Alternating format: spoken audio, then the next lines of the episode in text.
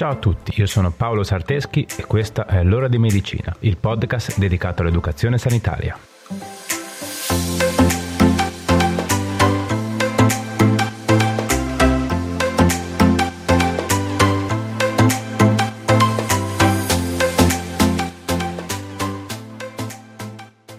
Ciao a tutti e bentornati. Questa settimana facciamo giusto una pausa veloce dalle patologie e vediamo di concentrarci su qualcosa che sicuramente tutti avrete sentito e molti di voi anche provato in prima persona. Infatti parleremo di indagini diagnostiche, nello specifico di RX-TAC e risonanza magnetica. Tutte e tre godono di molta popolarità. Chi è che non ne ha mai sentito parlare? Sicuramente le avremo anche citate più volte all'interno del nostro podcast. Ma quanti di noi veramente conoscono le differenze tra queste tre indagini diagnostiche? Quindi dai, vediamole insieme. Ma prima di iniziare, come sempre, fatevi salutare meglio. Come state? Come avete passato quest'estate decisamente particolare? Spero sia andata comunque tutto bene. Eh? Sicuramente quest'anno ce lo ricorderemo per un bel po'. Spero siate riusciti comunque a divertirvi e a svagarvi, anche con le dovute restrizioni sanitarie, che purtroppo sono ancora più che fondamentali per la nostra salute. Niente, non mi dilungo troppo in chiacchiere e entriamo subito nel vivo della puntata. Allora, andiamo per ordine. Partiamo dalla procedura più semplice e conosciuta delle tre, ovvero la RX, la radiografia. Le radiografie sono gli esami più eseguiti in radiologia, per il fatto che sono degli esami estremamente rapidi e che espone il paziente ad una bassissima dose di radiazioni. Inoltre, il macchinario per la loro esecuzione costa molto meno in confronto a quelli per un attacco o per una risonanza magnetica. Ed è anche molto più piccolo.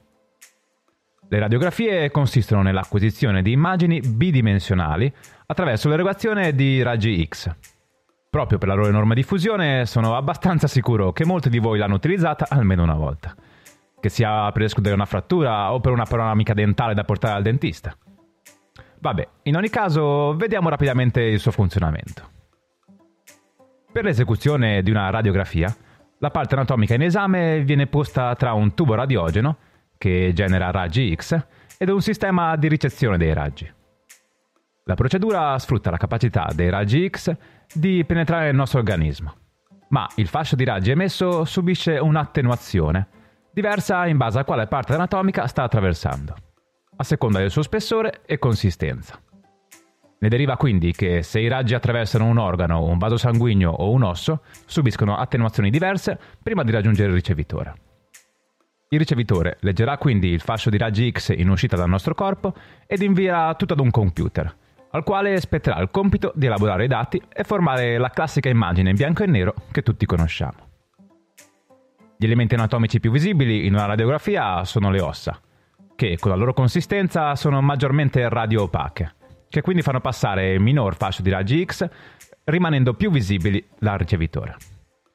L'RX è infatti indispensabile in campo ortopedico, non solo con lo scopo di diagnosticare fratture, ma grazie alle molte proiezioni che è possibile utilizzare permette di osservare il nostro scheletro da svariati punti di vista.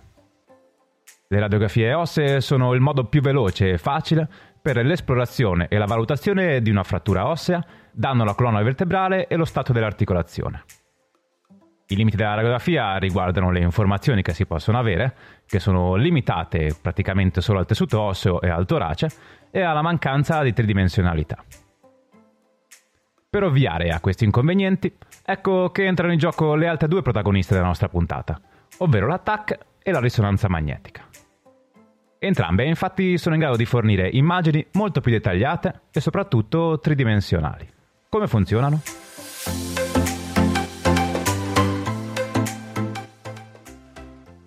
Partiamo dall'attack, che altro non è che l'acronimo di tomografia assiale computerizzata.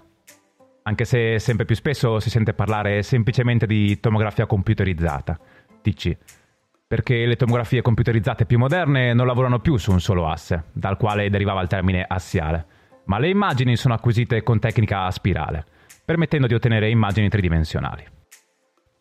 Vabbè, termini a parte. In che modo questo macchinario riesce ad elaborare immagini 3D dell'interno del nostro corpo? In realtà il funzionamento di base è quello della radiografia. Infatti anche l'attack utilizza i raggi X per guardare dentro il nostro corpo.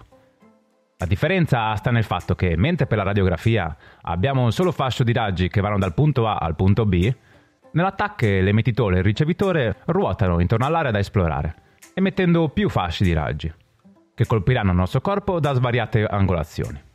Il tutto sarà poi elaborato da un computer che ne tirerà fuori un'immagine tridimensionale. Facendola molto breve, eh, ovviamente.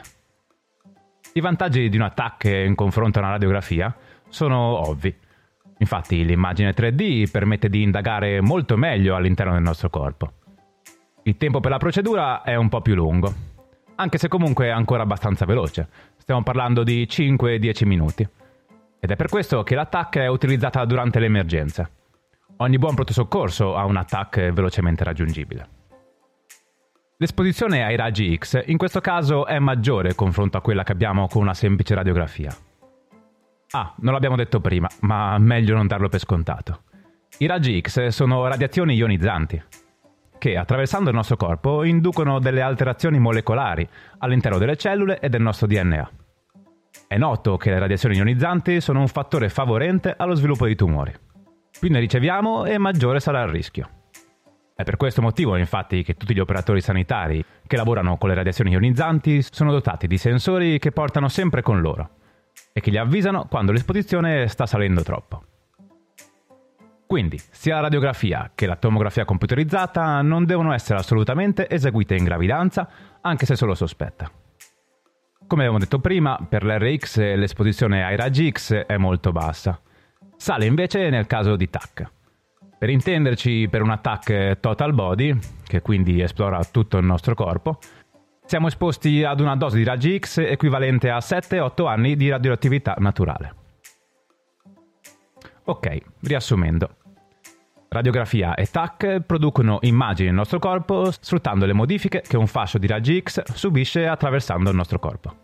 L'RX produce immagini bidimensionali e meno dettagliate, è più economico e veloce ed ha un'esposizione minore alla radiazione ionizzanti. La TAC elabora immagini tridimensionali, molto più dettagliate, ma molto più cara ed ingombrante, ed espone maggiormente il soggetto alle radiazioni. Entrambe le procedure sono comunque relativamente veloci.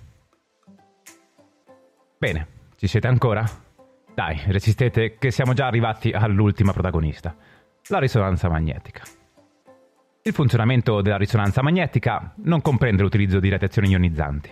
Sfrutta infatti i campi magnetici. Durante la sua esecuzione, un grande magnete produce una serie di campi magnetici che modificano l'orientamento degli atomi di idrogeno presenti nelle cellule del nostro corpo. Una volta avvenuta la modifica, il magnete si spegne e gli atomi di idrogeno tornano al loro orientamento originario. Ed è proprio durante questa fase che il macchinario riesce a raccogliere le informazioni che ci servono. Infatti, tornando al loro stato iniziale, gli atomi emettono un'energia, che è rilevata dalla macchina ed è utilizzata per elaborare l'immagine in 3D.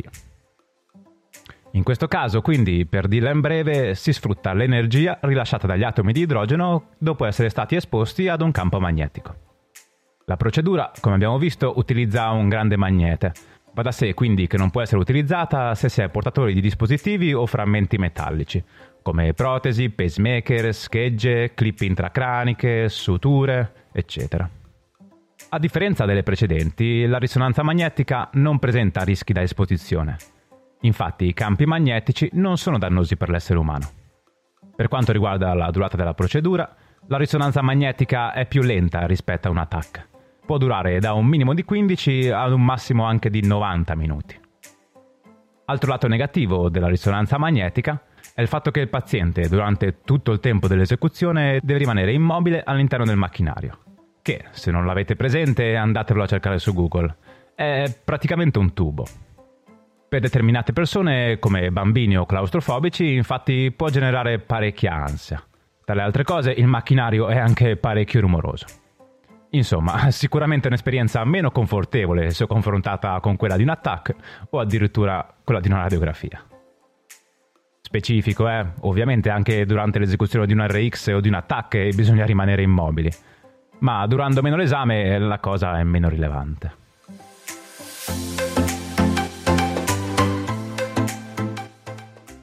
Quindi, riassumiamo velocemente. La risonanza magnetica, a differenza dell'attacco e della radiografia, non utilizza radiazioni ionizzanti, bensì campi magnetici, che non hanno effetti dannosi su di noi. Sia la risonanza magnetica che l'attacco producono immagini in 3D, di buona risoluzione, ma entrambe richiedono costosi macchinari e che occupano molto spazio. La risonanza magnetica impiega molto più tempo rispetto a un attacco. Inoltre, come abbiamo detto poco fa, può risultare spiacevole l'esperienza rispetto a quella dell'esecuzione di un attacco. Per quanto riguarda l'accuratezza delle immagini, in realtà l'attacco e la risonanza sarebbero comparabili. Bene o male, quello che vede un attacco lo vede anche una risonanza.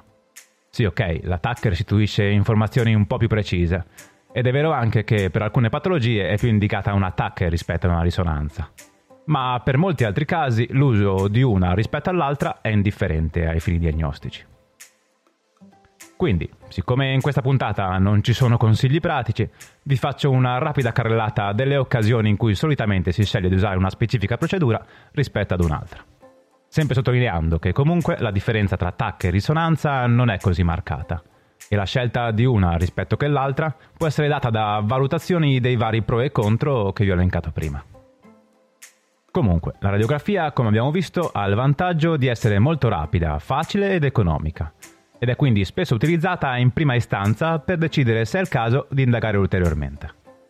È solitamente utilizzata per eh, rilevare fratture, lesioni e tumori alle ossa, vedere lo stato dei polmoni e quindi diagnosticare polmoniti o cancro, in caso di ferita d'arma da fuoco o corpi estranei può individuare la posizione di schegge o proiettili.